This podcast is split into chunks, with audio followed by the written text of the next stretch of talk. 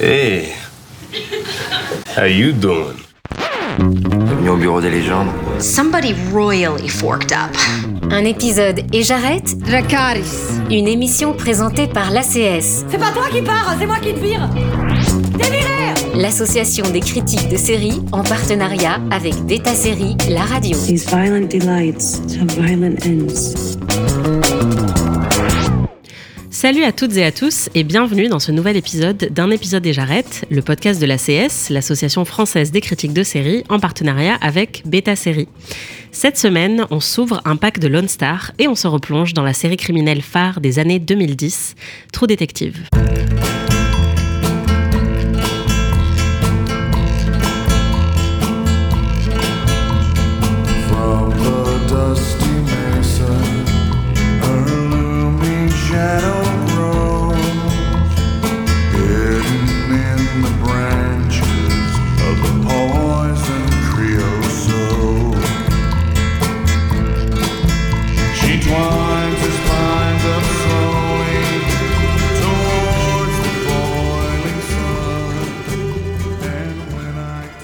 Quel impact True Detective a-t-elle eu sur le monde des séries? Le temps est-il un cercle plat? Et que vaut cette nouvelle mouture portée par Jodie Foster? Je suis Anaïs Bordage des podcasts Ami Epic TV. Et pour répondre à toutes ces questions, je suis en compagnie de nos membres Margot Barallon, journaliste indépendante. Salut Margot. Salut. Et Alexandre Buyekodabas, journaliste aux Un Rock. Salut Alexandre. Salut. Margot, tu es chargée de la carte blanche à la fin de cet épisode. De quoi tu vas nous parler tout à l'heure? Eh bien, je vais vous parler de la nouvelle mouture de Panayotis Pasco cette fois. Excellent. Alors on revient à notre sujet central qui est True Detective, une série d'anthologie créée par Nick Pizzolatto en 2014. Dix ans déjà que l'on a fait la rencontre des détectives Marty Hart et Rust Cole. Euh, ça me déprime beaucoup de savoir que ça fait dix ans. True Detective saison 1, moi perso ça m'avait collé une grosse claque. Ça vous avait fait quoi comme euh, effet à l'époque, Alexandre? Euh, moi, je me souviens presque davantage de la réception globale de la série que de l'intrigue elle-même, que j'ai pas revue euh, depuis euh, un moment. Et je me rappelle d'une façon euh, qu'on avait collectivement d'avancer dans la série en faisant des conjonctures, en émettant des hypothèses, en essayant de déplier comme ça ce millefeuille narratif, un petit peu à l'unisson des personnages, comme si on faisait corps avec eux.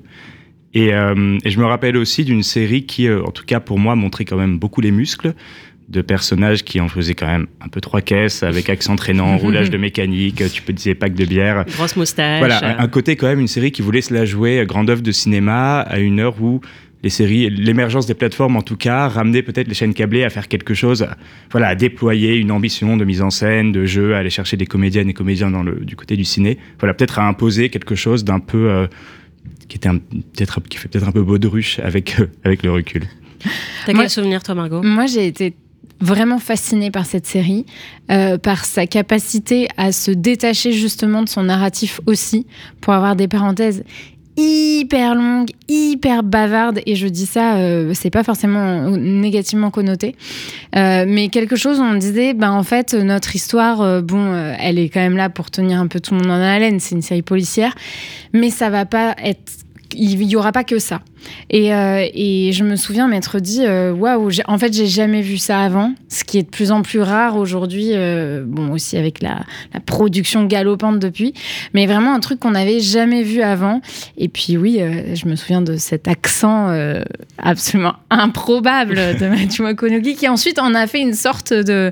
Enfin, il est devenu l'incarnation de, de cet américain qu'on ne comprend pas, même quand on est soi-même américain, je pense.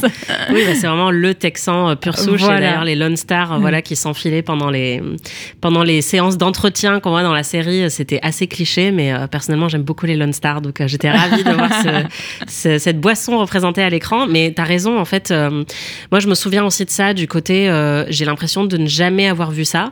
Et ce qui est très bizarre, c'est que j'ai revu le pilote pour préparer cet épisode.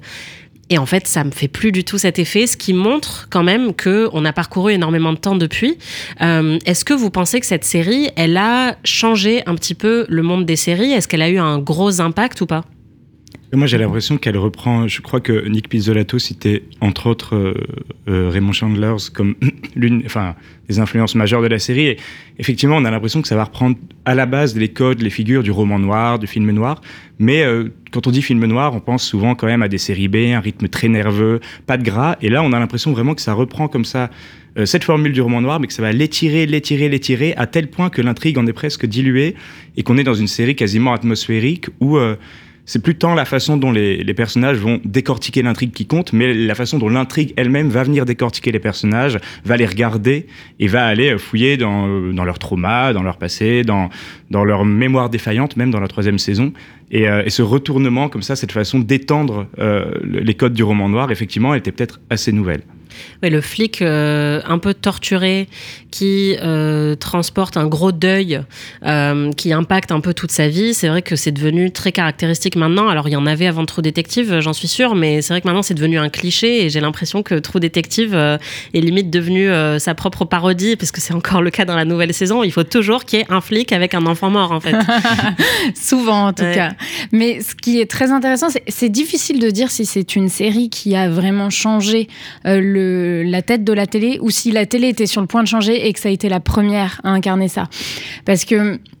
J'ai aussi repris les dates, euh, donc c'est sorti en janvier euh, 2014. Et ce qui est très intéressant, c'est que c'est une série euh, donc euh, policière, euh, très poisseuse. C'est une série anthologique et c'est une série avec des stars de cinéma. euh, Alexandre l'a dit. Et en fait, tout ça, on va le retrouver dans des séries qui sont parfois très rapprochées. Et vu le temps qu'on met à faire une série, c'est que c'est des séries qui étaient déjà en, production euh, avant. Et donc, True Detective va pas forcément donner l'idée. En revanche, ce qui est sûr, c'est qu'effectivement, à partir de là, la télé a changé. Euh, et euh, et c'est très intéressant de voir. Enfin, pour moi, True Detective, ça marque vraiment le début du moment où. euh, et pourtant, il y en avait hein, des bonnes choses avant, mais on a vraiment considéré que la télé, c'était pas du sous-cinéma. Et probablement, enfin, je pense que ça doit beaucoup à deux facteurs qui sont un pour moi les acteurs et on va sûrement reparler entre autres de Matthew McConaughey et le fait que c'était vraiment la série de deux hommes donc euh, le showrunner qui était le seul à l'écriture et euh, le réalisateur Fukunaga qui était aussi le seul à la réalisation quand avant il y avait plein de gens et c'était plutôt des faiseurs qui faisaient des épisodes euh, à la chaîne. Et là on a eu une identité très forte portée par ces deux hommes là euh, qui s'est retrouvée donc une grande cohérence aussi dans, dans cette série qui qu'on n'avait jamais vu jusqu'ici, je pense. Oui, Pizzolato, en fait, a refusé euh, le concept très traditionnel de la writer's room. Il voulait vraiment écrire tout seul. Et c'est vrai que maintenant, on en voit énormément des séries qui sont écrites par une seule personne. Et il y a un côté autorisant, en fait, euh, maintenant dans les séries qui était euh, plus propre au cinéma avant. Enfin, c'est ça qui s'est produit, en fait? Ah, moi, je suis un peu partagé. Je trouve que euh, je rejoins Margot quand elle parle d'une série qui marque un petit peu l'aube d'une nouvelle ère, en tout cas dans l'industrie des séries. Mais je trouve aussi que quelque part, elle acte un peu la, queue de comète de toute une décennie, euh, on va dire globalement de l'anti-héros ou de la. Bah, c'est pas encore de la déconstruction du héros masculin, on va dire de l'anti-héros un peu tourmenté, euh, euh, qu'ont été aussi bien les Sopranos que Dexter, que Mad Men, où c'était des séries qui étaient pensées euh, vraiment en termes d'écriture, qui étaient pensées sur la durée, euh, qui radiographiaient une époque sur euh, plusieurs années. Et on a l'impression en fait que, Woody Harrelson et Matthew McConaughey, Ruskell et Martin Hart dans la série, sont un petit peu vraiment les, derniers avatars de ces héros torturés, où vraiment ils sont, ils sont même plus, comment dire, on n'a même plus réellement de, de, de bien entre eux, on n'a plus rien, on n'a que des espèces de fantômes qui parcourent leur série, qui sont, qui sont déjà morts en fait, qui, qui ont l'air de hanter leur propre série, comme si c'était les derniers représentants d'une espèce en voie de, d'extinction ou en tout cas de, de réinvention. Quoi. Ouais, je pense qu'il y avait ces personnages masculins euh, très, très sombres et effectivement, quand même assez antipathiques fascinant, mais très antipathique. Et il y avait aussi, euh, je pense, l'univers très très poisseux dont tu as parlé euh, de la série, qui est ensuite devenu quand même un petit peu une mode. Il y a eu une frénésie true crime qui s'est développée au même moment que True Detective.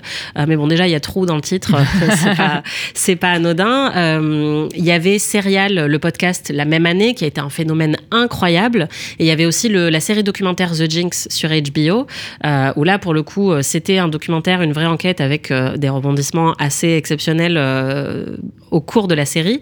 Euh, depuis, est-ce que vous pensez qu'il y a vraiment eu une espèce d'explosion du true crime et est-ce que True Detective a vraiment joué un rôle important là-dedans? En tout cas, euh, encore une fois, ça, marque vraiment le moment. Il y a plein de séries héritières aujourd'hui de, de True Detective dans leur façon d'aborder. euh, parce que c'est pas vraiment un true crime, euh, la saison 1. En tout cas, c'est pas une histoire vraie.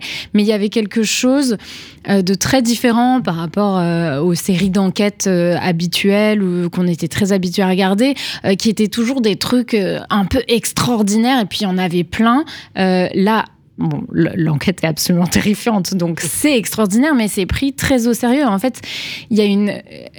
Il y a, je trouve qu'il y avait à ce moment-là déjà la tentation qu'on a eu beaucoup depuis de la vraiment montrer qu'en fait le mal est pas si extraordinaire que ça.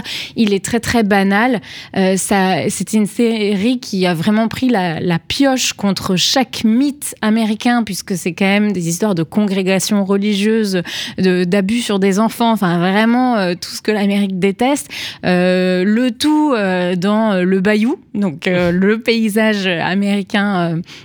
Pas par excellence parce qu'il y en a plusieurs, mais un des paysages américains très fort. Et, euh, donc, euh, oui, pour moi, enfin, pour moi, il y a vraiment euh, eu, après l'explosion, alors les séries policières ont toujours eu énormément de succès, toujours. Mais là, c'était une façon différente de l'aborder, où c'est plus euh, euh, le crime dingo, où il faut résoudre, puis on résout ça en un épisode, et le deuxième épisode, il y a encore un truc encore pire, et tout ça. Non, là, c'est vraiment au long cours. C'est une enquête qui a été abandonnée, puis qui est reprise.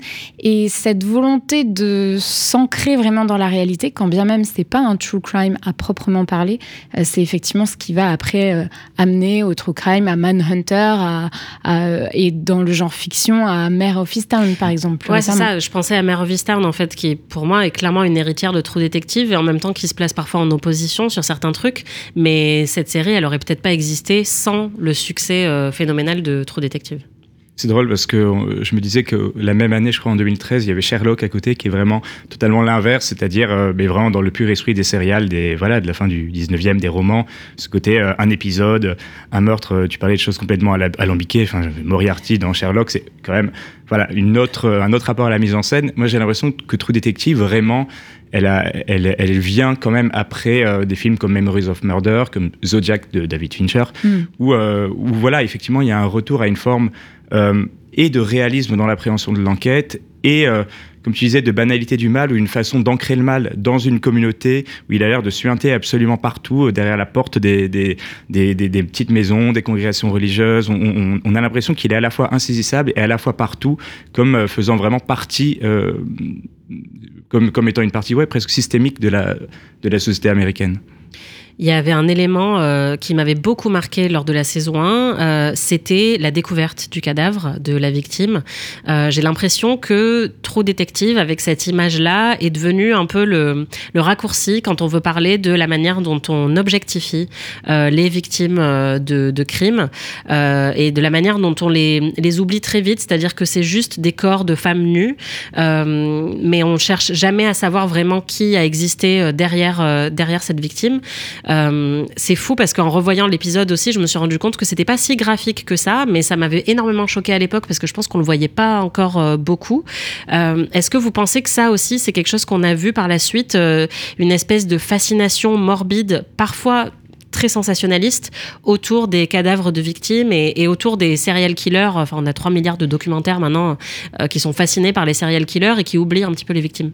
J'ai l'impression que c'est un, un débat qui s'est toujours posé, ou, ou aussi bien dans des films d'Hitchcock comme euh, Frenzy, où il y avait des scènes d'étranglement où euh, le personnage ouvrait le soutien-gorge, enfin, je veux dire, ou euh, chez De Palma, ou, ou dans le cinéma d'horreur de façon générale. Là, peut-être qu'effectivement, d'introduire une série, euh, entre guillemets, pas grand public, mais avec- avec une audience très très large, ça a réactualisé ce débat-là. Mais j'ai l'impression que l'objectification, en tout cas, dans les, les séries criminelles ou les récits criminels euh, du, du corps des victimes, est, est malheureusement quelque chose qui, qui remonte à bien avant Trop Détective. Mais ce qui est sûr, c'est que la saison 1, pour moi, de True Detective a, très, a beaucoup vieilli là-dessus, Ouais. euh, sur son male gaze, qui est, est assez évident. Alors, on parle des femmes mortes, mais les femmes vivantes, dans la première saison, c'était quand même vraiment compliqué, la façon de les filmer. Et d'ailleurs, euh, on fait ce podcast à l'occasion de la série de la saison 4, de la sortie, pardon, de la saison 4. Et ça, pour moi, c'est la grande différence. Euh, et le fait que ce ne soit pas que des héros masculins, même s'il y a eu une héroïne euh, féminine dans la saison 2, euh, mais que ce soit là des, héroïnes, que ce soit écrit par une femme, ça se sent énormément. Et, effectivement, cette, cette vague True Crime, elle n'a pas été très sympathique avec, avec les femmes, les personnages féminins, avec les femmes en général. Et, euh, et True Detective, malheureusement, euh, n'était pas très euh, précurseur là-dessus, disons. on, a, on a quasiment un pied de nez, en tout cas, pour faire un tout petit flash forward sur la saison 4, sur la découverte du cadavre, où c'est pratiquement. Enfin, des, des cadavres où Oui. globalement on est sur des corps de mecs nus décharnés dans la neige. On dirait presque que c'est une, espèce de réponse un peu presque comique ou ironique au début de série pour dire Ah, Mm. vous avez fait pendant trois saisons, euh, Ouais, c'est ça. regardez ce que je vais faire. Quoi. Et à l'inverse, on a aussi la découverte euh, du cadavre d'une victime féminine dans la, la saison 4. Et pour le coup, c'est filmé totalement différemment. avec beaucoup de pudeur. euh. Voilà, et avec une horreur en fait où c'est vraiment l'horreur qui prime sur l'objectification, elle est pas nue, etc. Et euh, le personnage qui est le plus hanté par sa mort n'arrête pas de le répéter, de dire mais t'imagines porter ça en fait, porter la vision, la découverte de ce cadavre avec moi, ce que ça a pu avoir comme impact. Et ça aussi, je me suis dit qu'il y avait quand même sans doute une petite réflexion par rapport à la saison 1 parce que c'est devenu, je pense, ouais, c'est resté ancré dans la mémoire des gens cette découverte du cadavre avec euh, les les bois de cerf euh, sur la tête, euh, un côté très euh, rituel, euh, ritualisé euh, dans la mise en scène de la mort qui était euh, très déshumanisant et très objectifiant. Euh, Il y a quand même aussi un gros gros impact dans la pop culture de cette saison 1 de True Detective, c'est la McConnaissance, euh, puisque Matthew McConaughey était sur une petite euh, piste ascendante. Il avait fait The Lincoln Lawyer euh, juste avant, où déjà les gens commençaient à se dire qu'il était pas trop mal ce mec. Et puis juste après True Detective, il récolte un Oscar du meilleur acteur. Bon, aujourd'hui, il n'est plus aussi omniprésent dans la pop culture, mais ça, c'était quand même fou. Et j'ai l'impression que c'était peut-être aussi la preuve que la télé pouvait offrir une renaissance à des acteurs de cinéma qu'on avait un peu mis de côté. Ça s'est produit aussi pour d'autres euh, d'autres acteurs, non? Oui, oui, oui. Et puis, en fait, ce qui est intéressant, c'est que lui, c'était pas une renaissance. Il était vraiment en pleine campagne à l'époque. Donc, c'était pour le film The Dallas Buyers Club. Et, euh, et en revanche, pour Woody Harrelson, c'était plutôt euh, de type renaissance. Et dès la saison 2, on était aussi plutôt sur une, sur une renaissance. Et des acteurs qui y participaient. Et en fait, ce qui est génial, c'est que hum, aujourd'hui, la saison 4, on a Jodie Foster, qui, elle, n'a pas disparu et n'avait pas vraiment besoin de renaissance, mais qui est productrice de la série. Et en fait, on s'aperçoit que c'est quasi pas un sujet dans la promo et tout ça, qu'elle soit productrice. Et c'est là, je trouve, qu'on voit vraiment le chemin parcouru. Euh, c'est qu'en fait, euh, euh, aujourd'hui, c'est parfaitement normal que de, de grands noms du cinéma fassent de la série, que ce soit en tant qu'acteur, actrice, euh, pro- du côté de la, pro, de la production, même aussi de la réalisation hein, pour, euh, pour les réalisateurs et réalisatrices.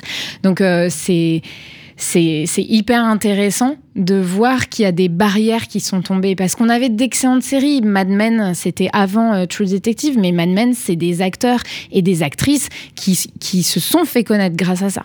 C'est pas euh, des gens qui sont venus du cinéma. Donc euh, là-dessus, pour moi, vraiment, True Detective a changé le paysage. Ouais, on a un peu les deux. On a les grosses stars euh, comme Nicole Kidman, euh, on en parlait dans un épisode précédent, qui est un peu dans toutes les séries maintenant, toutes les mini-séries à résoudre des meurtres. Euh, et, mais en fait, il y a aussi quand même pas mal de stars qui sont devenues des stars avec la télé, mais qui travaillaient déjà énormément au cinéma. Je pense à Viola Davis. En fait, euh, elle avait quand même une carrière très très longue au cinéma avant, mais elle n'avait pas du tout la reconnaissance euh, qu'elle a eue depuis euh, Murder, où en fait, elle a complètement explosé aussi. Elle a une trajectoire assez similaire à celle de Matthew McConaughey, qui bossait énormément avant. Et on a eu plein, et je pense aux séries de Ryan Murphy, en fait, à American Horror Story, Oui, qui a donné, sûr. entre guillemets, une deuxième carrière à plein d'actrices de cinéma, comme Jessica Lange ou Angela Bassett, qui ne trouvaient plus de rôle fait pour elles euh, au cinéma et qui donc se sont tournées vers la télé et là ont pu démontrer euh, toute l'étendue de leur talent. C'est à la fois le, comment dire, le, le, risque et, le, et la chance que, par exemple, pour revenir à Matthew McConaughey, où à la fois, effectivement, il avait il avait peut-être un peu envie de changer son image et True Detective la- lui a permis euh, de se réinventer en, en, euh, personnage complètement torturé, complètement border en fait, une espèce de créature presque de monstre un peu vorace et, euh, et en même temps l'a un petit peu enfermé là-dedans. C'est-à-dire Ouais, que quand on regarde Killer Joe, quand on regarde Mud, quand on regarde, il y a quand même une somme de films après où d'un côté ça l'a fait accéder à une nouvelle reconnaissance artistique et de l'autre côté ça l'a peut-être enfermé et j'ai l'impression que les, les séries télé, par leur exposition, en tout cas quand elles ont du succès, ont pour les actrices holly- hollywoodiennes un petit peu ce, euh, ce, ce double tranchant. Quoi. On peut à la fois euh, venir s'y ressourcer et à la fois être bloqué à vie, ou à vie, pendant une décennie, disons, dans, dans des rôles un petit peu stéréotypés. Euh, pour la Ouais. suite, quoi. Pour moi, Nicole Kidman, c'est totalement ça. C'est-à-dire que c'était vraiment hyper novateur quand elle est arrivée euh, dans Big Little Lies. Et puis maintenant, moi, j'en peux plus de recevoir des, des dossiers de communiqués presse, de presse. Voilà, des communiqués de presse où on me dit qu'elle va encore être dans une nouvelle série. Et je me dis, mais c'est pas possible. Elle meurt si elle est pas dans toutes les séries euh, HBO jamais produites. Et en même temps, c'est très bien parce qu'on est ravis de voir Nicole Kidman euh, qui a énormément de talent. Mais c'est vrai que c'est devenu, euh, ouais, limite euh, une, une auto-parodie pour certains acteurs ou actrices. Euh, mais il y a Reese Witherspoon aussi, évidemment, avec Big Little Lies, qui, elle, en tant que productrice, euh, s'est affirmée aussi en disant que au cinéma, elle trouvait pas forcément euh, son compte et que donc euh, elle passait vers les séries. Après, ça veut dire qu'on on a euh, un monde de plus en plus poreux en fait entre les séries et le cinéma. Et comme tu le disais, Alexandre, ça a des atouts, mais ça peut aussi avoir des inconvénients où on perd un petit peu cette magie de découvrir des acteurs pour la première fois dans une série et pas juste se dire ah ouais, c'est le mec qui jouait dans Marvel ou euh, quelque chose comme ça quoi. C'est ça. Mais les séries offrent aussi des super comebacks euh, quand on voit Yellowstone pour Kevin Costner, Stallone. Enfin, maintenant, tout le monde fait un peu sa série. Ça aussi, ça devient même quasi tarte à la crème. C'est le dernier qui a pas encore fait sa série. C'est finalement C'est lui ou elle qui vie. sera. Euh, vous avez déjà parlé un petit peu de- du côté euh, autorisant de la mise en scène de True Detective.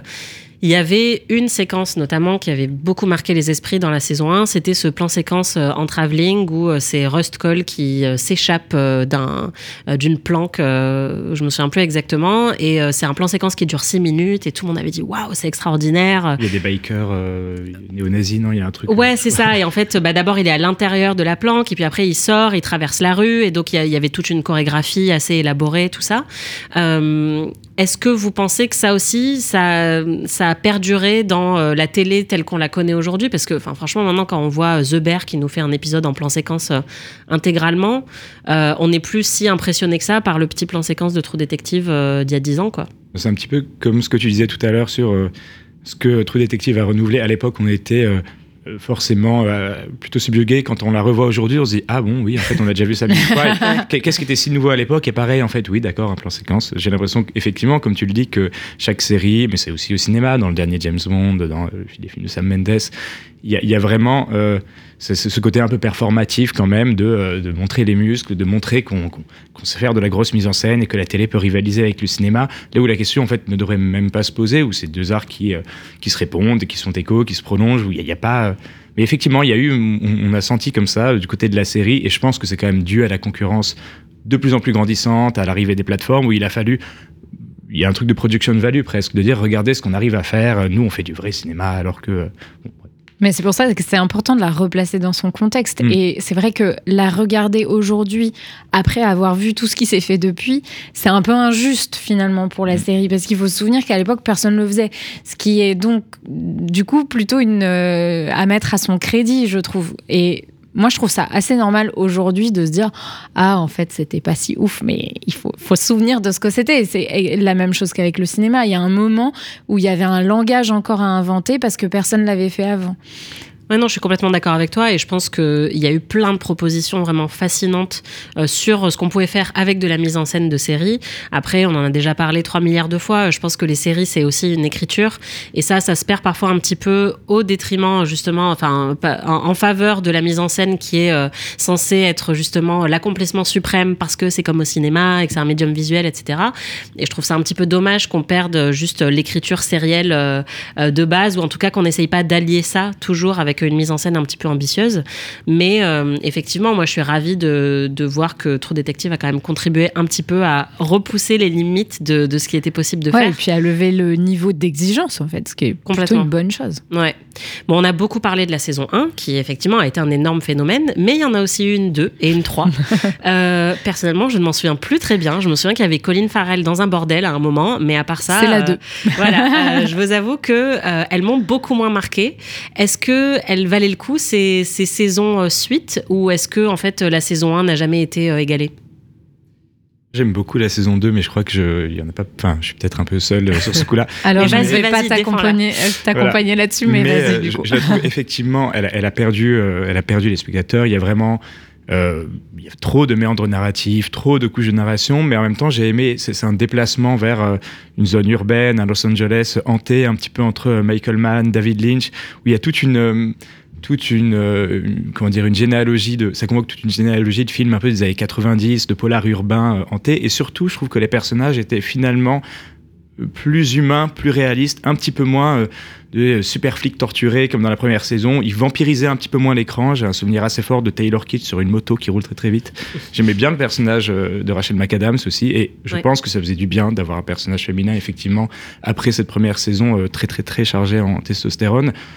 Il y avait un, quand même des contre-emplois assez drôles. Vince Vaughn qui jouait un mafieux qui moi m'avait plutôt plutôt marqué. Donc c'était un peu le bordel, mais mais quand même je trouve qu'ils essayaient quelque chose de, de- de- de différent qui avait été assez plaisant. Il y avait du bon dedans quand même, quoi. Et toi, euh, Margot, t'es plus sur la saison 3, du coup c'est, tu Ben, aimé, en fait, euh, je trouve que les saisons 2 et 3 ont. C'est c'est un- une espèce de mouvement de balancier. Je comprends ce qu'ils ont, ré- ce qu'ils ont voulu faire avec la 2. Et Alexandre l'a plutôt bien résumé sur le- les côtés positifs, même si moi, les personnages m'ont semblé tous très très lourds. Genre, ils ont tout, pour le coup, euh, en, en matière d'enfants morts, enfin, du coup, de trauma plus généralement. Ouais. En plus, ils sont trois. Ils sont trois flics. Donc, il y en a un de plus et il a aussi des traumas. Ils sont tous complètement, complètement brisés par la vie. C'est un peu compliqué. C'est vrai qu'un personnage heureux de temps en temps, c'est bien aussi. Voilà. Et pour le coup, moi, j'ai moins accroché euh, à Los Angeles. Et je trouve que l'intérêt de True Detective, c'était aussi d'avoir vraiment les deux pieds dans un, dans un territoire très, très marqué et que c'était beaucoup moins marqué en zone urbaine. Et la saison 3 revient à quelque chose euh, plus proche, là, de l'esprit de la saison 1. On a deux détectives euh, plus... euh, alors, tous torturés aussi, quoique un peu moins dans la saison 3. Et on est dans les monts Ozarks. Donc là, on retrouve un territoire qui, moi, je trouve, fonctionnait plus. Mais euh, l'histoire est assez assez inintéressante et euh, par ailleurs le procédé de mise en abîme qui consiste à parler en fait plus tard d'une enquête qu'on a faite il y a longtemps là est ultra lourdingue, très poussif. Euh, et donc, pour moi, les deux et trois, chacune à leur manière, en fait, essayer de rééquilibrer et atteigner un nouveau déséquilibre à chaque fois. Et je trouve que, enfin, je pense vraiment que c'est parce que ces saisons étaient pas à la hauteur de la première que la première a gardé cette espèce d'aura euh, assez euh, improbable en fait. Donc euh, finalement, bah, c'est pas si grave qu'elle soit moins réussie, sachant que en réalité, moi j'ai notamment revu la saison 3 dont j'avais très peu de souvenirs et je me suis dit c'est pas si mal en vrai. C'est pas si horrible, tout, tout va bien. Enfin, aujourd'hui, on mange quand même beaucoup de merde. Donc, euh, je- moi, je me suis dit, c'est c'est honorable, quoi. J'avais le souvenir, je crois, pour la saison 3, quand même d'un d'un ancrage, en tout cas, peut-être sociologique plus, plus euh, fouillé des personnages. je me oui, rappelle que et le, notamment le. personnage de Mahershala Ali sur le racisme qu'il avait Voilà, subi tout au long de sa exactement. carrière. Le thème du ça. racisme est beaucoup, beaucoup mieux, enfin, abordé, tout Mm. simplement, parce que avant c'était pas forcément le cas. Et vient un personnage qui le vit vraiment, donc euh, c'est très différent par rapport à les saisons 1 qui étaient J'ai l'impression que c'était moins auto-centré peut-être sur les euh, sur les traumas des personnages et que voilà il y avait une ampleur peut-être sociologique plus large qui Mm. était bon c'était lent effectivement très long mais euh, pas inintéressant non plus Ouais, ouais, effectivement ouais. You got six dead bodies in the local ice rink. You have protests around the mine. You need to get the shit under control. That video. There aren't any ice caves near where her body was found. It's death trap. There were a bunch of accidents up there years ago. The men are out there looking for Clark. Where's he hiding? It takes us one by one. There's nothing except us. Et on ne s'est pas arrêté à la saison 3 puisque True Detective a fait son grand retour début 2024 avec une saison 4 sous-titrée Night Country qui se situe cette fois-ci en Alaska en plein hiver et en pleine nuit permanente. Cette fois-ci, c'est Jodie Foster et Callie Race qui enquêtent sur la mort d'un groupe de scientifiques, euh, tu l'as dit tout à l'heure Alexandre, qui sont retrouvés congelés dans la neige dans des positions un petit peu absurdes. Alors, est-ce que ça valait le coup de faire revenir la série pour une saison 4, Margot? Ah, Moi, je trouve que oui. Moi, je trouve que oui, parce que euh, cette saison 4, pour le coup, arrive à vraiment renouveler quelque chose. Euh, on l'a dit un petit peu euh, plus tôt, mais euh, cette fois, on a deux enquêtrices. Euh, on a des enquêtrices qui ont aussi leur trauma, euh, mais je trouve que cette saison, paradoxalement, alors qu'elle se passe tout le temps la nuit, est plus lumineuse sur notamment le fait qu'on puisse s'en sortir de ces traumas, qu'on puisse se trouver en fait au terme d'une enquête qui reste longue et difficile. Je trouve que justement en termes de male gaze, on fait un sacré pas en avant. Euh, Il y a plus d'humour aussi, beaucoup. Dans... Enfin, moi, je trouve ça très drôle euh, les aventures euh, de de ces ces, ces deux enquêtrices. Il y en a, il y en donc la plus vieille qui s'appelle Denvers, qui est jouée par Jodie Foster. Donc, elle a elle a été débarquée. Euh, en, guise de, punition professionnelle en réalité dans, cette petite bourgade euh, en Alaska. Et elle a euh, détourné tous les maris de la ville ce qui est je trouve un ressort comique léger mais assez savoureux. Et, et donc il y a du sexe dans cette série. J'en parle parce qu'il est filmé de façon très différente par rapport aux autres saisons. Et selon moi beaucoup plus à la fois beaucoup plus trivialement et donc beaucoup plus normalement. Je je, je trouve pas l'enquête euh, ultra euh, intéressante en elle-même, mais je trouve qu'en revanche, elle brasse plein de sujets qui sont très actuels. Il y a toute une histoire avec une mine qui pollue, euh, et c'est les communautés autochtones qui en souffrent euh, en premier et qui du coup veulent se rebeller contre ça. Il y a, ça arrive, on, parlait de la façon qu'avait la saison 3 de, de brasser plus largement un contexte social. Pour moi, on retrouve ça dans la saison 4, euh, et c'est pour le mieux. Donc c'est une série, c'est une saison que j'ai beaucoup appréciée.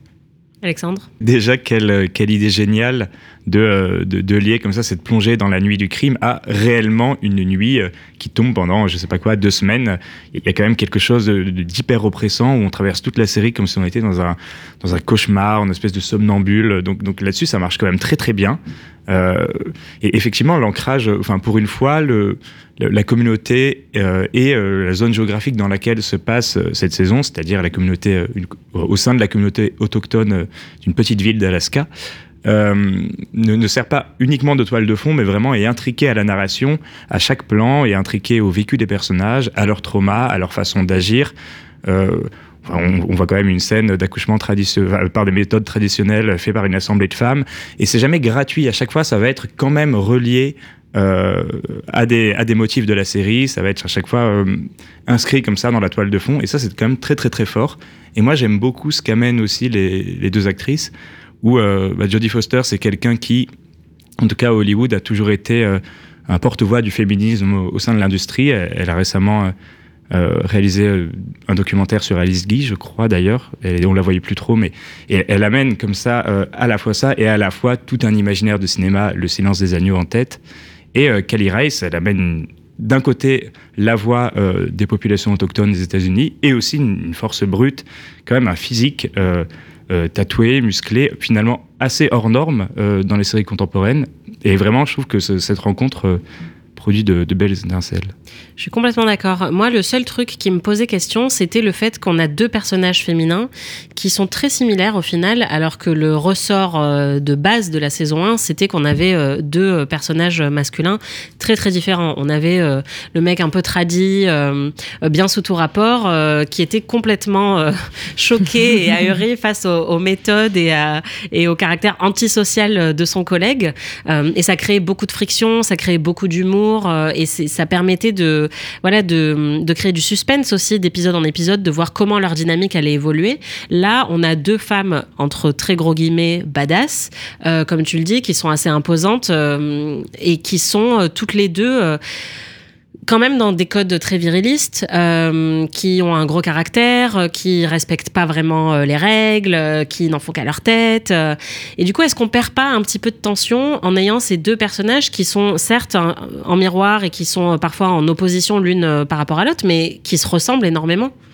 En fait, moi, je trouve qu'elles se, ressemblent seulement en surface. C'est-à-dire que, alors déjà, euh, elles sont très très opposées justement sur euh, leur origine ethnique.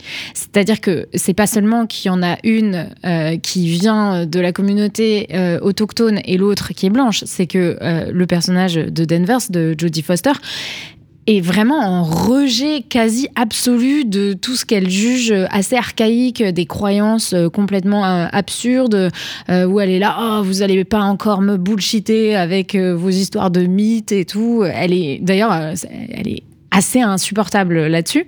Ouais. Oui, et puis elle est limite raciste dans certains Voilà, dans certaines exactement. scènes, euh, sur le, le vaudou et euh, tous les Voilà, trucs qu'elle c'est ça. considère ridicules en fait euh, dans la culture autochtone. Tout à fait. Et, euh, et, et elle est très dure au travail, ce que n'est pas. euh, finalement, et j'ai oublié le nom du personnage, mais euh, Navarro. oh, voilà Navarro, euh, qui est joué par Cali Rice. Elle, clairement, elle est très badass, surtout dans sa vie privée, où on sent que c'est quand même pas facile d'être son mec. Mais en même temps, elle a une considération, notamment pour le jeune détective qui est formé par, euh, euh, par Danvers, le pauvre, euh, que Danvers n'a pas. Et, elle lui dit à plusieurs reprises, et à plusieurs reprises, elle essaie de, de la- la- l'amener vers plus de douceur. Donc, je, je suis un peu plus nuancée que toi, même si c'est vrai que euh, Anaïs t'as pas tort sur le fait que c'est deux têtes brûlées euh, qui, bah, qui n'en font qu'à leur tête, effectivement. Deux Ouais. têtes brûlées peut-être, mais effectivement, il y en a, il y en a quand même une euh, qui est, euh, euh, en gros, le cliché de l'expérimenté cérébrale très cassante, qui quand même, euh, il y a beaucoup de scènes où elle va jouer une espèce de, presque une posture de prof, en fait, de, de rhétorique criminelle, pose-toi la bonne question, elle est vraiment dans, dans l'analyse froide et le calcul, et l'autre qui est, euh, qui est euh, hyper intuitive, hyper pulsionnelle, et qui va avoir, euh, qui va un peu foncer, euh, foncer dans le mur, quoi, ou dans le tas. Très Et donc, émotive, euh, ouais. Voilà, c'est ça, de- très, très affectée par émotive. le de- crime, ouais. Voilà, et, Et- d'ailleurs, Danvers la sort aussi Mm. de situations grâce à son côté cartésien et rationnel. Il y a des moments où elle se transforme un peu en maman, Mhm. une maman qu'on n'a pas forcément envie d'avoir, mais une maman. Et puis elle boit ses petites euh, tisanes, je sais pas quoi, de, de façon très drôle. Il y a presque un côté un peu Dale Cooper euh, dépressif. Enfin, des trucs un peu. Enfin, je trouve qu'elle convoque aussi toute une. Pareil, il y, a- il y a beaucoup de références à Twin Peaks, euh, un petit Ouais. peu cachées par-ci par-là. Il y a un Bob dans la neige, enfin, il y a plein de trucs. Enfin, C'est vrai. Alors, tu parlais de la relation entre Navarro et son mec. Euh, on avait un petit débat euh, hors micro avec d'autres membres de la CS juste avant d'enregistrer ce podcast parce qu'on avait été un petit peu choqués par la première scène de sexe, entre guillemets, entre les deux, qui est très clairement en fait une scène de viol, mais qui n'est pas du tout montrée comme une scène de viol. Elle est montrée comme un rapport euh, qui est même plutôt limite mignon, où après, lui, il est attendri par le fait qu'elle ait été euh, euh, violente, euh, enfin, et qu'elle n'ait pas respecté vraiment son consentement. Moi, ça m'a fait très bizarre de voir cette scène euh, parce que je me suis dit, on en est encore là, on en est encore à faire bah, comme euh, Game of Thrones ou Bridgerton, montrer des scènes qui sont des scènes de viol, mais qui ont clairement pas posé problème ni à l'écriture ni au tournage, où personne s'est dit que c'était un viol. Enfin, je sais pas si vous, vous l'avez ressenti comme ça aussi, mais moi, je pensais qu'ils allaient même en faire quelque chose dans la série. Et en fait, non, c'est pas du tout. Oui, et en fait, le problème, c'est que les genres étant inversés par rapport euh, au. C'est horrible ce que je vais dire. Je mets des gros, gros guillemets, des viols classiques. Euh, je, pense que ça interpelle moins. Ce qui est, ce qui est effectivement assez gênant. Parce qu'en réalité, euh, non, non, il n'y a absolument pas de respect du consentement. Et la scène n'apporte rien, sinon montrer qu'elle n'en fait qu'à sa tête. Mais on avait peut-être d'autres moyens de le dire. Bah, c'est ça, je trouve qu'il y a une écriture euh, justement pour, pour montrer que ces femmes-là sont fortes, qui parfois va juste reprendre des clichés un petit peu virilistes. Mais c'est vrai que si on avait eu cette scène euh, avec des genres inversés où un homme faisait ça avec euh, sa copine, Ah, je aurait ça eu- aurait ouais. choqué tout le monde. Mm. Et là, c'est fou que qu'on se soit pas vraiment attardé dessus. Et c'était un peu ma limite aussi sur ces personnages. Je les trouve fascinants et les deux actrices sont géniales. Euh, elles portent vraiment la série en termes de charisme. Mais en même temps, parfois, j'étais un petit peu agacée par le côté, euh, ouais, euh, elles sont obligées de lâcher 28 jurons par, euh, par phrase et, d'être euh, toujours un peu fortes, même physiquement, violentes parfois physiquement avec les autres personnages pour montrer que qu'elles sont respectables ou, qu'elles ont du caractère. Je trouve ça un petit peu dommage. En fait, le problème, c'est pas tant que les, que les personnages commettent ces actes violents, mais que la série ne semble n'en semble pas vraiment consciente, notamment dans le cas de cette scène de viol, ou ne le problématise pas. Et je me demande si c'est pas lié aussi à un problème plus global d'écriture, où, euh, contrairement aux saisons précédentes qui duraient 8 épisodes, là on est resserré sur 6, contrairement aux saisons précédentes qui déployaient trois temporalités, où on pouvait aussi revenir rétrospectivement sur des actes, les juger différemment avec le temps qui a passé.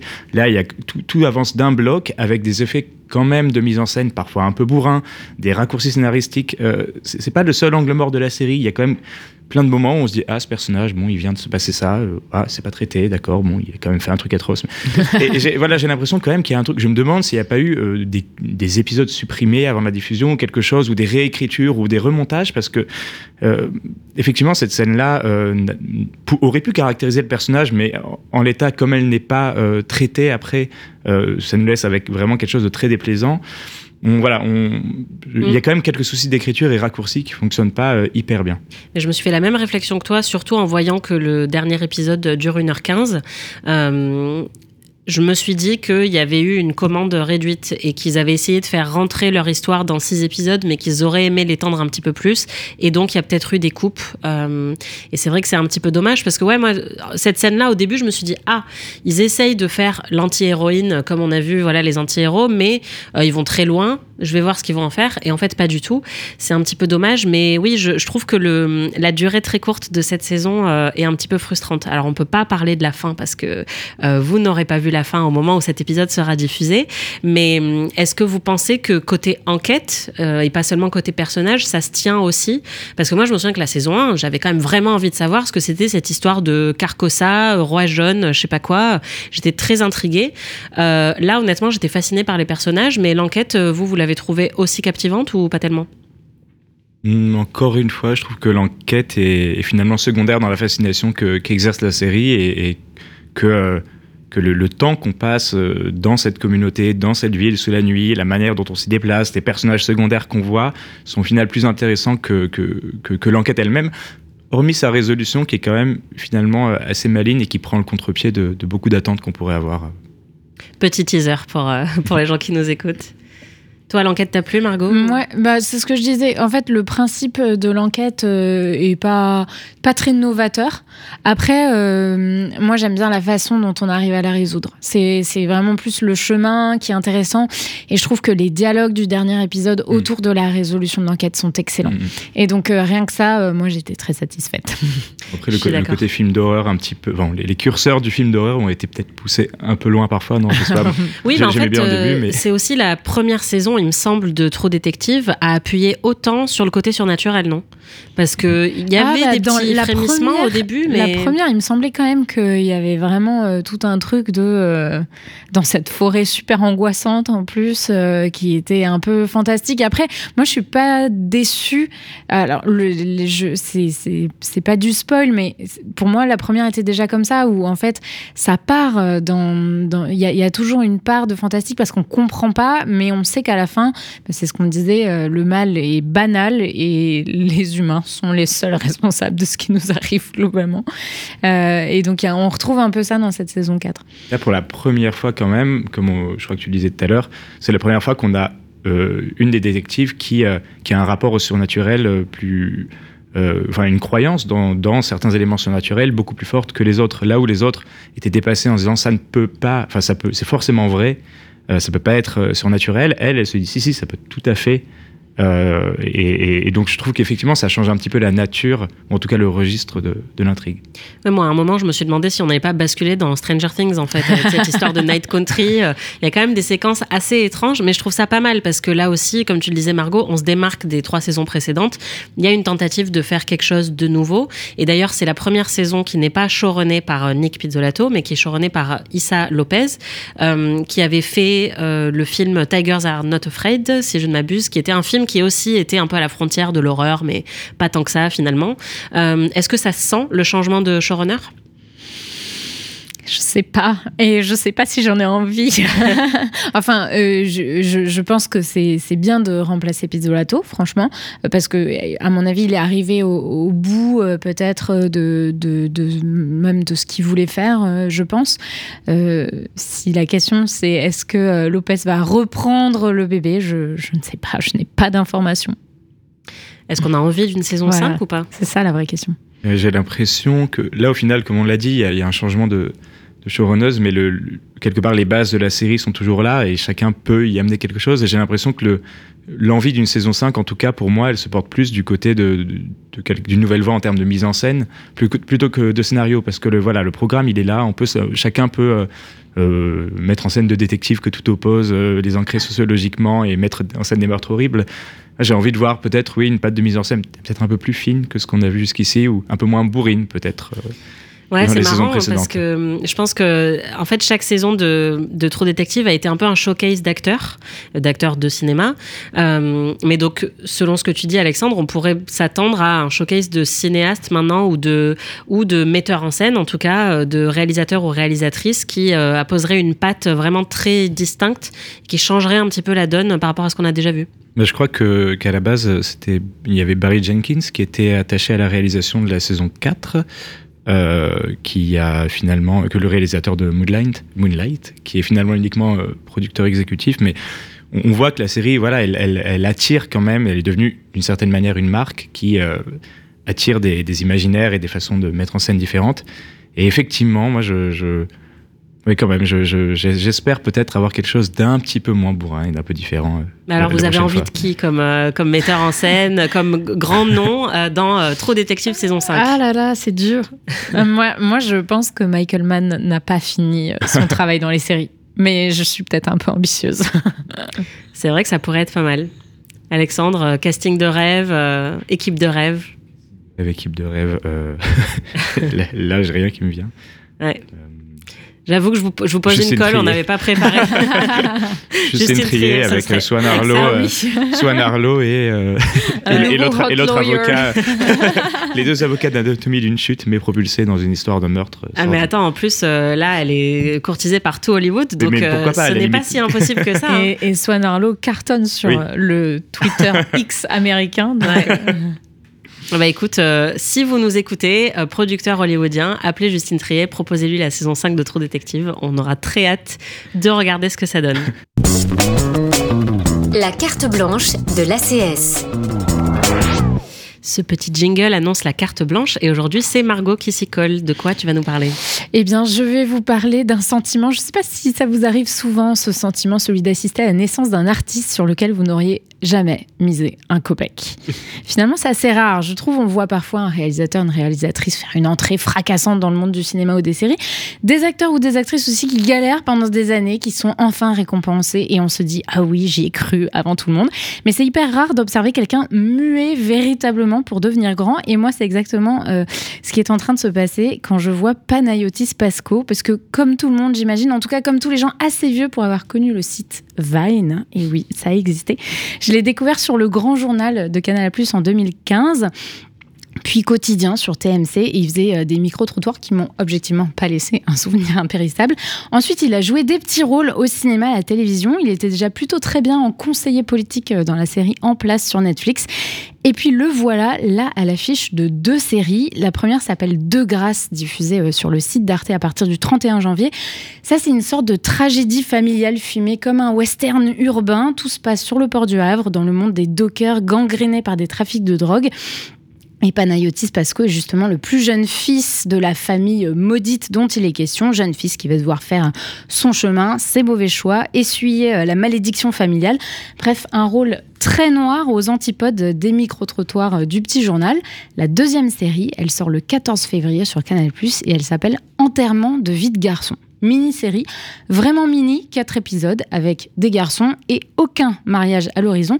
Alors c'est drôle au début, mais c'est le genre d'humour qui vous fait dire qu'on va pas rire tout le temps, et puis ça devient justement grave, profond, assez magnifique même.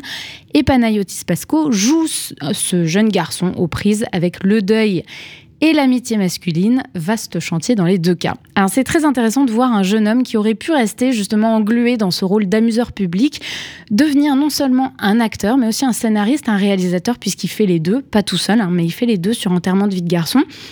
Et c'est pas du tout du mépris de ma part de- pour le genre comique que de dire qu'on l'a jamais vu comme ça.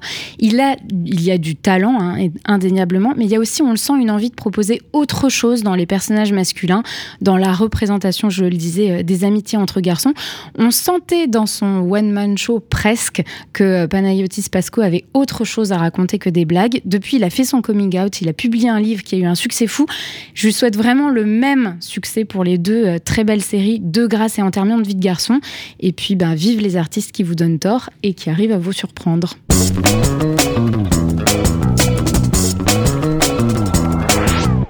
C'est la fin de ce numéro d'un épisode et j'arrête, le podcast de l'ACS en partenariat avec Beta Série. Merci à Margot Barallon et Alexandre Buyekodabas. On se retrouve dans deux semaines pour un nouveau numéro et d'ici là, n'hésitez pas à partager cet épisode, à nous mettre 5 étoiles et un petit commentaire pour nous dire que vous avez adoré et pour nous dire ce que vous pensez de True Détective saison 4. À plus Un épisode et j'arrête, une émission à réécouter et à télécharger sur Beta Série, la radio et sur tous les agrégateurs de podcasts.